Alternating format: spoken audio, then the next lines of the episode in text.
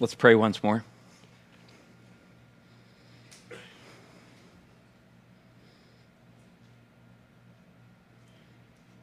Our God and our Father, as we read these words, we're reminded just how sovereign you are and how even our free choices lie in your hands. How great and mighty you are over all people. You hold our destinies in your hands.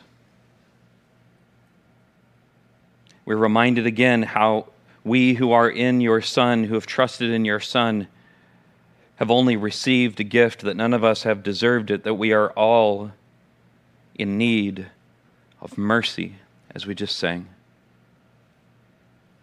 Nothing we've been given has not come from your generous hand. So we say thank you. We say thank you. And we pray today that you would make your word clear to us about a very current subject. We pray that you would make yourself clear order our own minds according to your mind, and give us insight into what is happening in our day, insight that would lead to light and life and rest and joy.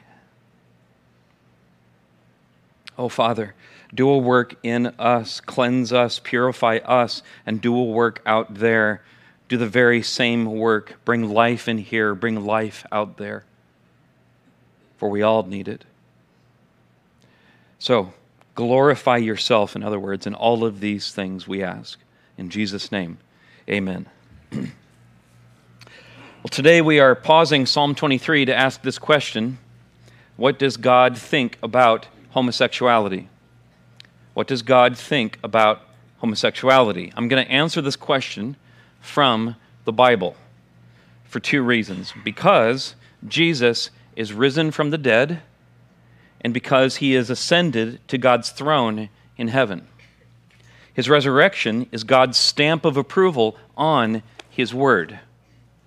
It says that it is authoritative in all things.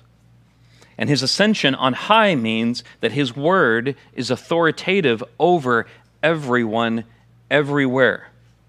Jesus, his resurrection, and his ascension cuts through all of our relativism. Jesus is king, and his word is authoritative over us and over the whole world.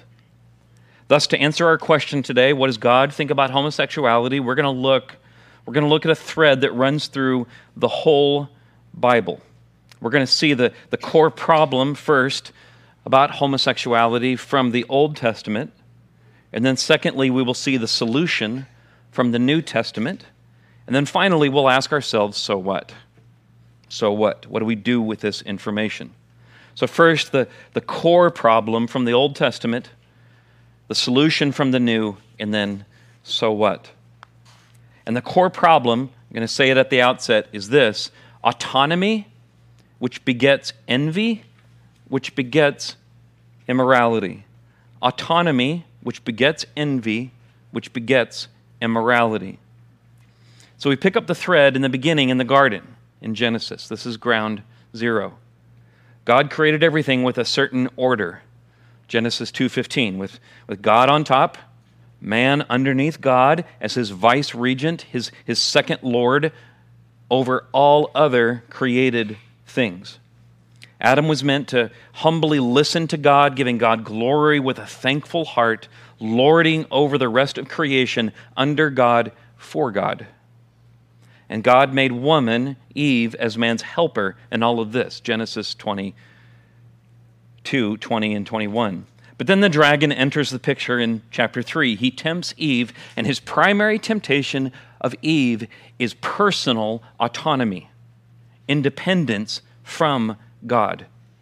The first thing that she does then with that autonomy is she envies what God has that she does not. Satan essentially says, God's holding out on you, and she envies what she does not have that God does, the fruit of the tree. Autonomy leading to envy. And the result is that God's order is totally flipped over. The animal now, the dragon, is on top of the order, with Eve listening to the dragon instead of her husband. And then Adam chooses to follow his wife into sin instead of leading her, or once she sinned, instead of dying for her in her place, sacrificing himself for her. And in all of it, God is pushed down, suppressed to the bottom of the order. Man is now worshiping the created thing which only has temporary passing blessing rather than the Creator who is blessed forever. Amen. And the result is curse and death. We can trace this same strand of autonomy and envy to the story of Noah in Genesis 6, verses 1 through 8.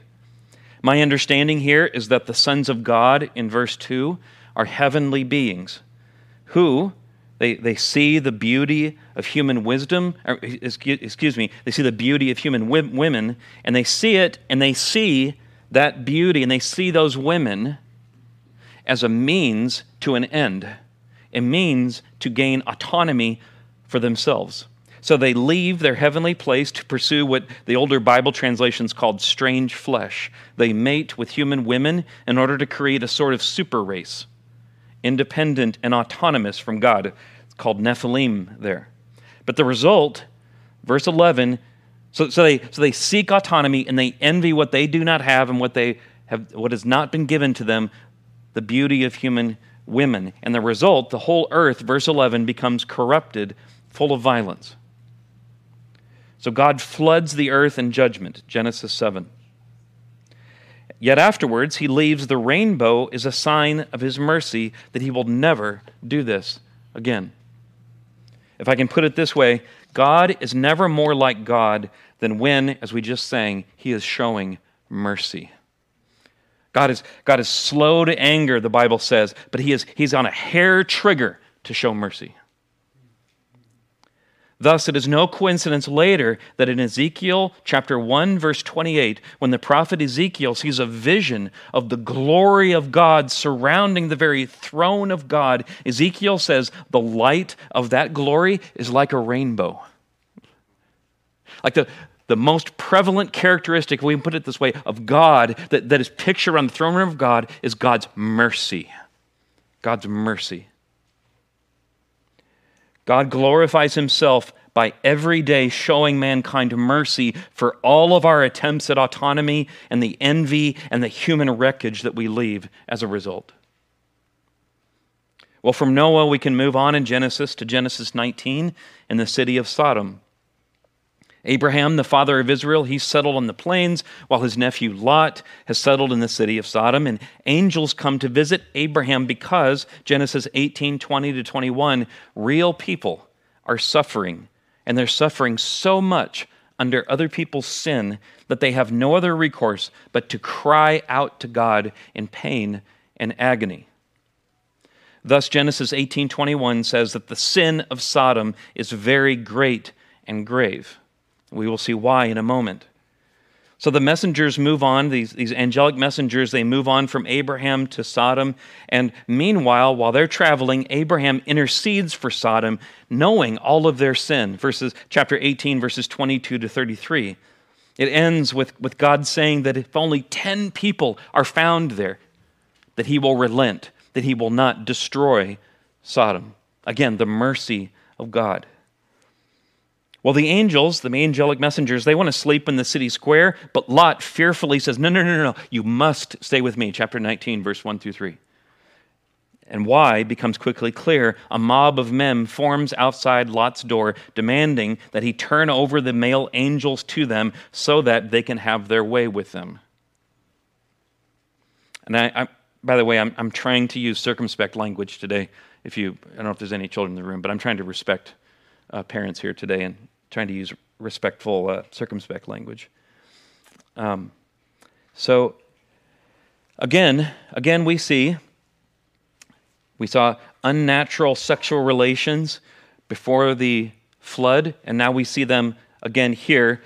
There was, hor- uh, excuse me, vertical unnatural relations before the flood, and now we see it horizontally. To which Lot says, Don't do this. Don't do this.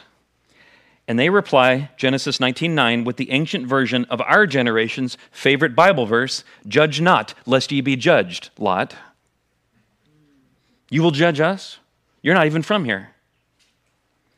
But Lot is no better in this whole thing. This whole thing is scummy to the core. He offers his own daughters as a substitute for the angels. He's more concerned about hospitality than basic love for his children. He's been corrupted by California, I mean Sodom, more than he realizes. you, you, you laugh, but I, I inserted that on purpose because there are many Christians today who are more corrupted by where they live than they realize. That's um, the angels escape along with Lot's family. Then God burns the city with sulfuric wrath. God will not flood the world again, but he still has fire at his disposal. Some claim this story is about hospitality, not about homosexuality, but people don't cry out to God, chapter 18, verse 21, because hospitality is not properly being shown. That's not why people cry out to God. People cry out to God when they are thrown to ravenous wolves like so much meat. Sin never stays in its place. The sin out there and the sin in here never stays in its place. It always demands more, and people get hurt.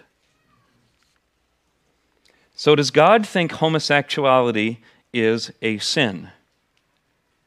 Yes, He does. Yes, He does. And when sexual sin uses and abuses others, it becomes, in God's eyes, a great and grave sin. But thankfully, gloriously, the thread does not end here, the thread of the Bible. We come now to the solution.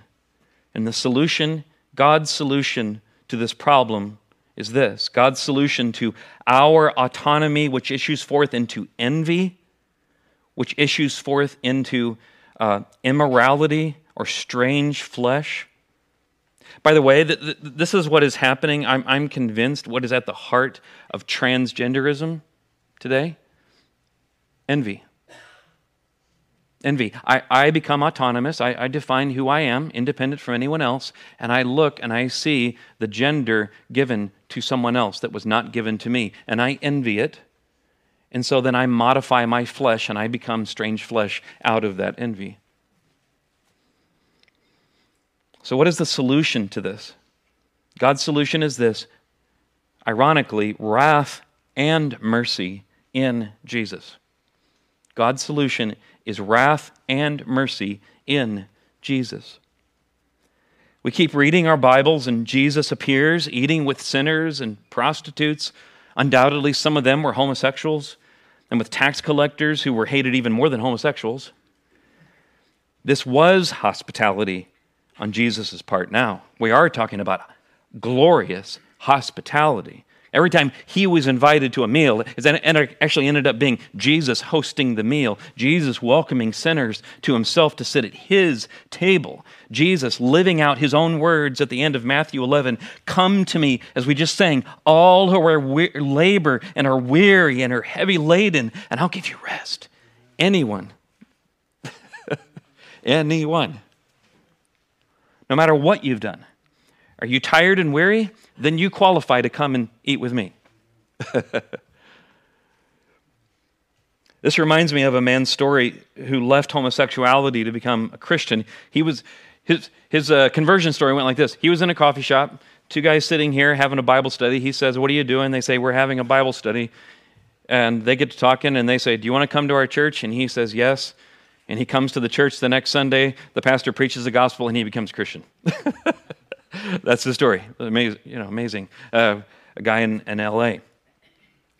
But what was remarkable, what I remember most about this man's story, is that he would say later that leaving homosexuality was the easy part. Why? Because he was so doggone tired. He was so weary from all that it demanded of him. And he needed rest and he found it in Jesus. He found it in Jesus by obeying Jesus' call, Matthew 11, verse 28, to come to Jesus, and his command in verse 29 take my yoke upon you and learn from me. For I am gentle and lowly in heart, and you will find rest for your souls. For I promise you, my yoke is easy and my burden is light. Jesus never, ever sat at table with sinners only to leave them there in that state at that table. Jesus aims to bring us to another, better table, which always requires repenting of that old table, a, a turning and a moving in the opposite direction from one's old life. This is why um, Matthew can describe, can summarize Jesus' whole message Matthew 4 17, as repent, for the kingdom of heaven is near. Jesus was always calling everyone to repentance because, because as this man experienced, as this man experienced, Jesus' yoke, when Jesus says, My yoke is easy, he's not saying, like, he's not using like a euphemism. Like, he really means easy. He really means easy. My yoke really is easy. Oh, there's, there's complexity to unwind when we repent, but that complexity has to do with the complicating nature of sin, not Jesus' yoke. Obedience to Jesus really is an easier life. This is because he is the sort of master that you were looking for all along gentle and lowly in heart. Thus, to homosexuals and to every other kind of sinner, Jesus does not ever, ever, ever say, I hate you. Ever. Nor does he ever, ever, ever, ever say, I affirm your life and your sin. Both are true. He tells the woman caught in adultery in John 8, Go and sin no more. Thus, to homosexuals, he says, I love you, therefore leave that life and follow me. But God is a just God. He does not sweep our sin under the rug. So Jesus says, If you follow me, if you follow me in trade, so to speak, in love, I will deal with all of your sin myself on me. Thus, Jesus went to the cross, dying for our sins the way Adam should have for Eve's sin. And along the way, he intercedes for us in the garden the way Abraham interceded for Sodom. And when he hung on the cross, know if you ever thought about this before. When he hung on the cross, the Gospels record that though it was in the middle of the day, everything went dark, that there was darkness all across the land. Now, I can't prove this to you, but it's my opinion that the reason why it went supernaturally dark was because God supernaturally muted all the colors of the rainbow in that moment. Why? Because God was showing no mercy to his son as his son stood in our place for all of our autonomy and all of our envy and all of our impurity. Now, one more passage Paul is thinking about all of this when he writes the book of Romans. He's thinking about the garden, he's thinking about the flood, he's thinking about Sodom, and of course, he's thinking about Jesus. When he writes in chapter 1 that I am not ashamed of the gospel, chapter 1, verse 16. And he says this for two reasons. Two reasons. Number one, because the gospel is God's power to fulfill what Jesus did on the cross. It is the power of God for salvation for anyone, anyone who believes. No one is righteous. Not me, not you, not anybody else. No one is righteous before God. Thus, God did everything for us in Christ, in our place. Thus, the way you receive Jesus is not by cleaning yourself up, but by coming to Him in faith. You come as you are. In this fallen world, we're all fallen, and God substitutes righteousness before Him with faith in Jesus because Jesus was both completely righteous in our place and He took all of our unrighteousness upon Himself for us in our place.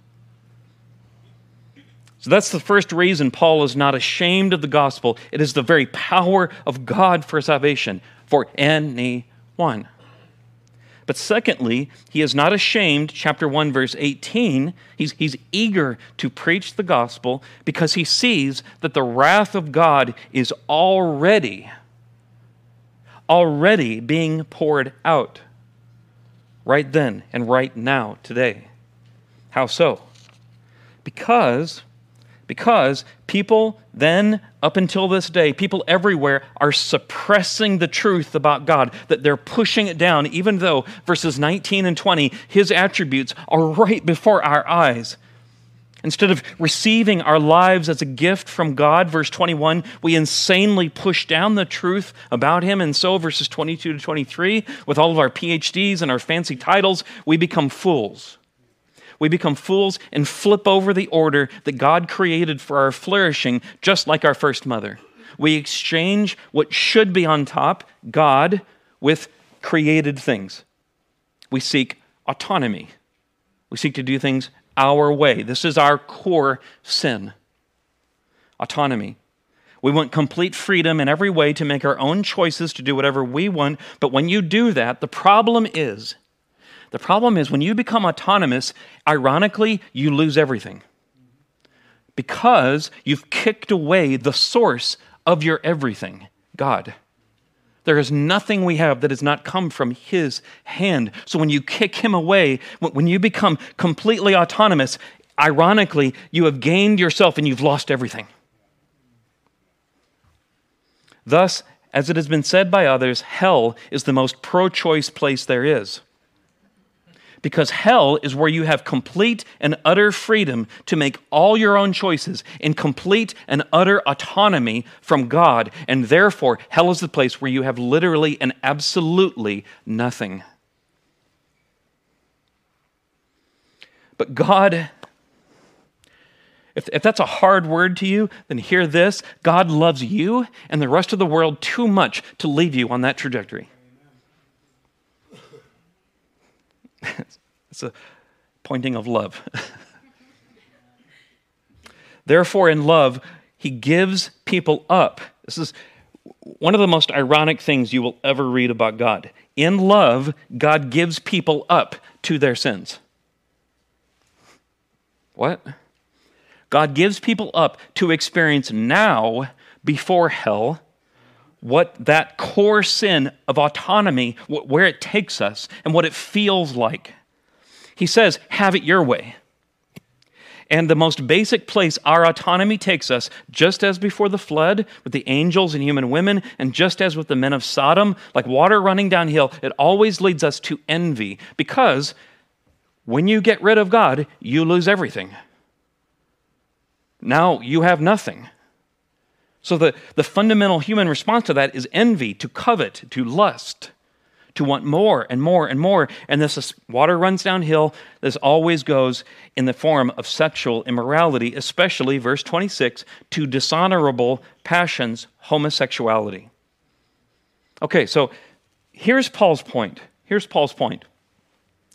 Homosexuality is unique in this sense that it is the out, it is um, the outward manifestation of sin that most clearly portrays our inward core sin. This exchanging of, of, the order that God has created for something unnatural, for an, an unnatural ordering of things. Um, God hands people over to rejecting the very obvious sexual order that, you know, we, we just look at our bodies and our bodies tell us, you were meant for this and not this. And you're meant for this one, not this one. I mean, it's like obvious. Um, and yet we, we, we push that down, we suppress that truth. So God hands us over to that so we would experience that. And homosexuality is, is like a living parable that the closest thing we have amongst the gajillion ways that we know how to sin, it, it is the closest thing, that the clearest living parable of our inward rejection in our hearts of, of the order of the cosmos that God has created for us. This seeking autonomy for ourselves. But at the same time, Paul goes on in the next paragraph to say that homosexuality is not special or unique, and that every other sin grows out of that same core sin. I mean, what is a child doing when a child uh, disobeys their parents, but living autonomously and walking in envy?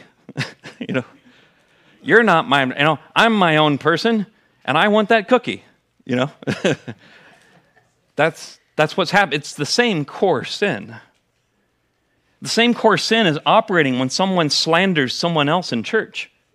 Same core sin. Um, so, is it unique? Yes, it is unique in, in, in, what it pictures most vividly among all of the sins of humanity. And yet, in another sense, it's not unique at all because it all comes from the same core problem of personal autonomy, wanting to kick off God and become gods ourselves. So God hands the whole world over to the fruits of our autonomy and the fruits of our envy. For what purpose? How is that good news? How is that love?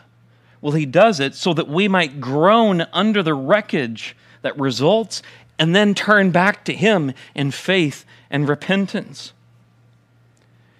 Romans 2 um, verse, I, I believe it's verse 4 or it's verse 5, says that God's mercy, we've been emphasizing God's mercy, but God's mercy is given to us to lead us to repentance.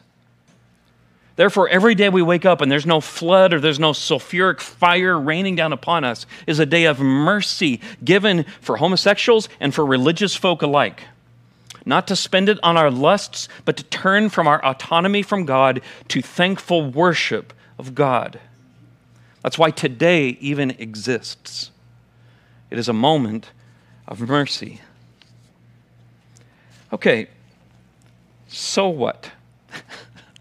so what? what? What do we do with this? What do we do with this? Well, we go to war. We go to war. But, but you just said, Jed, that Jesus loved. Jesus loved people. What are you talking about? Going to war. Yeah, we, we go to war. We go to war against the darkness. If you're a Christian, you are called to war, but our implements, as I often say, our, our weapons of war are weapons of love, the gospel. Our weapons are bread and wine and water, a body broken, blood spilled, and the washing of water of baptism proclaimed and commanded. These are our weapons, and we are called to go to war in this dark day. But to be a good soldier in this war, you and I must embrace three things. Three things faith, shamelessness, and pain. Faith, shamelessness, and pain. Number one, faith. Faith to believe the Word of God that we've been reading here and to see your world, this world, through its lens. Through its lens. To see people through God's eyes, through the lens of Scripture. So you might be asking, like, why am I teasing all this out? Why am I telling Christians, here's the heart of homosexuality, this autonomy and then envy leading to impurity? Well, because you got that same disease too. you, you might hear on the news about sins and you didn't even know you could sin that way. You, you ain't even heard of that before. And yet the core sin is the same. You got the same disease, and yet you know the way out. You know the cure. You know the sin of autonomy from God. You know how that's worked itself out in your life. You know what it's like to envy. You ever been in church and heard a pastor talking about envy and in that moment envying someone in church? you know what that's like. You don't know anything about transgenderism, but you know what it's like to envy something that ain't yours. And we all know impurity. We all know the battle to walk in holiness. And you know the way to the cross. You know the way to the cross. So to see others not, not with the outward display, but according to the heart, as the Bible describes them. Thus, when you see the pride flag out, we, we need to see the pride flag and, and outward manifestations like that in, in the same way. The, the Methodist Church down the street on Elk Grove Boulevard, or a pride parade. Whatever, whatever outward manifestation of that, when you see that, your first thought needs to be Romans 1 Oh my goodness, the wrath of God is being poured out right before my eyes even upon the church. It, it, should cause fear. It, it, it, should cause in us a, a, feeling, something akin to what Jesus felt outside of Lazarus' tomb. Because, in terms of churches go, that's what's become of the Methodist church down the street. That is not a place of life, that is a whitewashed sepulchre. That is no longer a church it is a tomb. So, what, should, what, what did Jesus feel outside of Lazarus' tomb? He felt a deep grief. It says, Jesus wept. Jesus wept for the effects of sin, but then he also felt a deep, gut level, love driven longing to see life come in its place. Thus, he would sacrifice himself to make it happen which then should lead us to shamelessness. Shamelessness, not shamelessness about sin, but shamelessness about righteousness. Shamelessness about righteousness and the way to righteousness. That it is not through personal autonomy, but by bringing oneself under the lordship, the reign of Jesus, who loves me and who does not demand of me, like this dark age, does not demand of me that I would cut off parts of my body to find my true self, but calls me to just come and trust me and rest. And through him, he will lead me to a, my true identity, to my true name at the end of all things.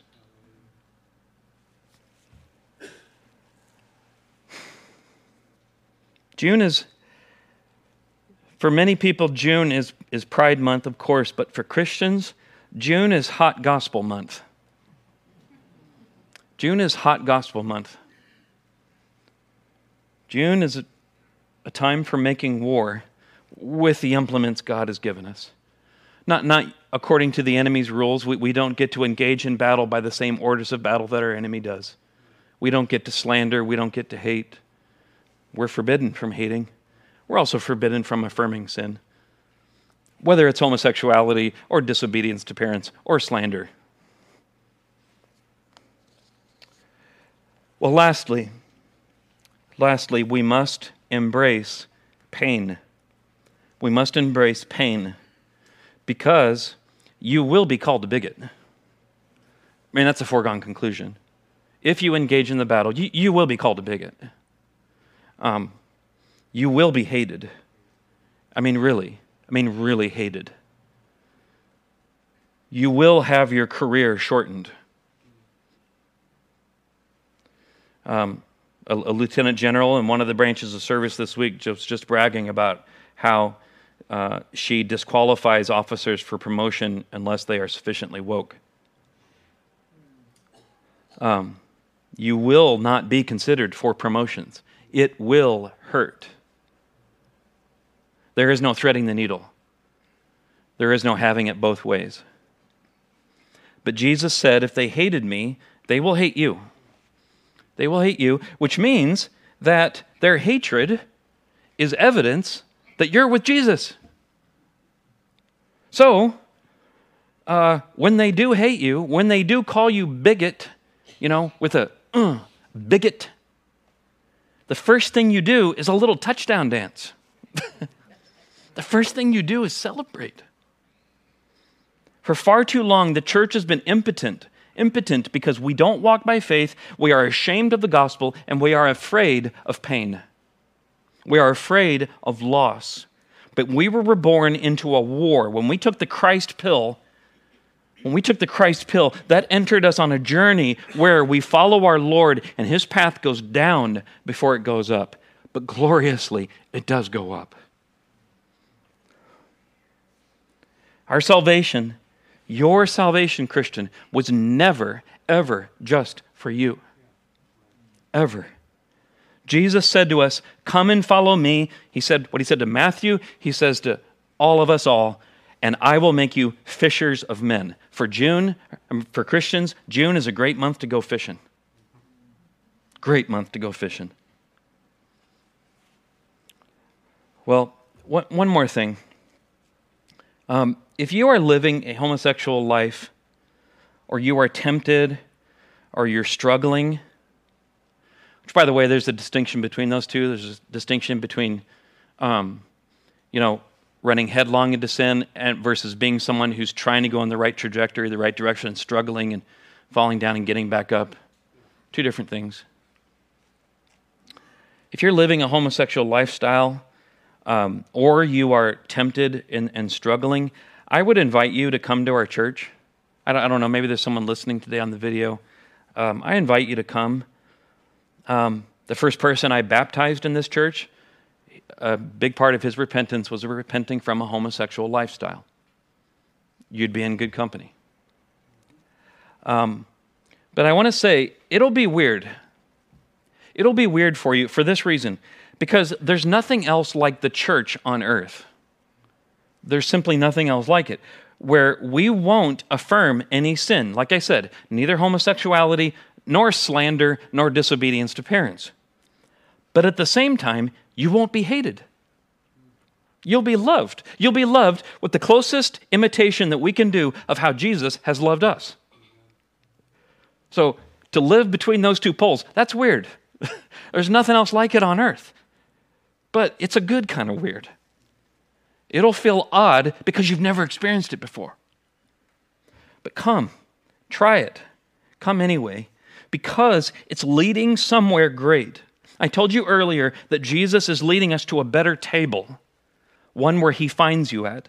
And that table is, de- is described in Revelation 19, the marriage supper of the Lamb where everyone who trusts in Jesus, no matter their sin, receives a new name, a new identity, better than any identity you could have found in this life on this earth. And everyone who comes receives garments pure and white and spotless, full of glory, resonating, reflecting the glorious mercy of God shown to us. And on that day, we will all feast around the table of the Lord. Oh, what a day that will be. We will feast and we will be free, washed, accepted, loved, affirmed. Not a spot of hatred, but not a spot either of, of sin one to another. Perfect harmony with your fellow man and woman, loved purely forever and ever and ever, world without end. Your soul satiated every second of the day, and you wake up in the next day and you realize there's even more soul satiating glory to be had. That's where Jesus is taking his people. Do you want to go there? Do you want to go there? I, I do. do. Do you want to come with us there? Come and have it. Come and have it in Christ. Well, may the Lord bless the, the teaching and preaching of His word, and let's, let's pray to that end now. Father, please bless this time. Please add your blessing upon the explanation of your word. Do that which only you can do. Do supernatural work in the hearts of your people here now and your people to come. Grant us faith Grant us a holy shamelessness, and grant us to embrace pain, for such was your path. And therefore I ask, grant us hope. Grant us hope of what, of what awaits us at this great marriage supper of the Lamb, where there will be joy forevermore. You are so good to your people. Praise your name. In Jesus' name. Amen. Amen to that prayer. Receive the benediction. Christian, if you are in Christ, you have already overcome the world in Christ. So go resting in Him, and go proclaiming Him to a generation that so desperately needs His light and life. Amen.